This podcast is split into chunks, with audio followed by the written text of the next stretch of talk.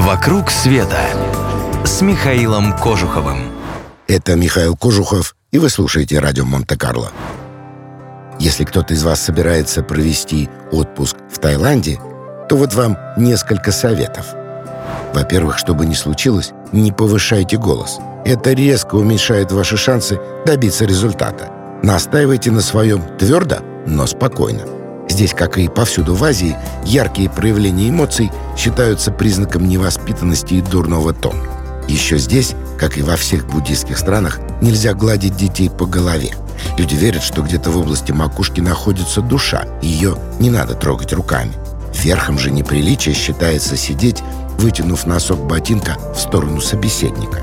И, пожалуйста, никаких шуток в адрес царствующих особ – Тайцы считают короля и его семью наместниками богов на земле, и даже безобидный юмор в их адрес считают оскорбительным. Если вы еще не бывали в Таиланде, я вам немного завидую. Здесь одна из самых необычных мировых гастрономических традиций. Главным образом, благодаря непривычным для нас контрастным вкусам и многочисленным пряностям, которые придают блюду экзотические ароматы. Начните знакомство хотя бы с том-ям-ку, супа из креветок в кокосовом молоке с пряностями и лаймом. И, конечно же, отведайте салат из зеленой папайи. Это мой любимый. Но когда официант будет принимать заказ и спросит «Спайси?» Ну, в смысле, вам пострей? Изо всех сил качайте головой и твердо отвечайте «Никогда!» Все равно блюдо будет таким острым, что московский насморк как рукой снимет. А если захотите по-настоящему понять тайцев, непременно сходите на бои муай-тай.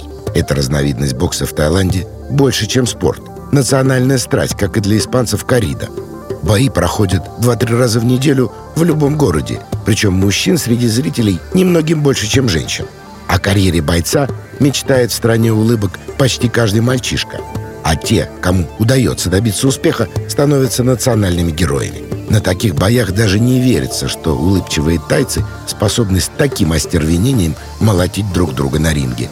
Но именно здесь, как нигде, проявляется их неистовый азиатский темперамент в обычной жизни, скрытый вуалью условностей.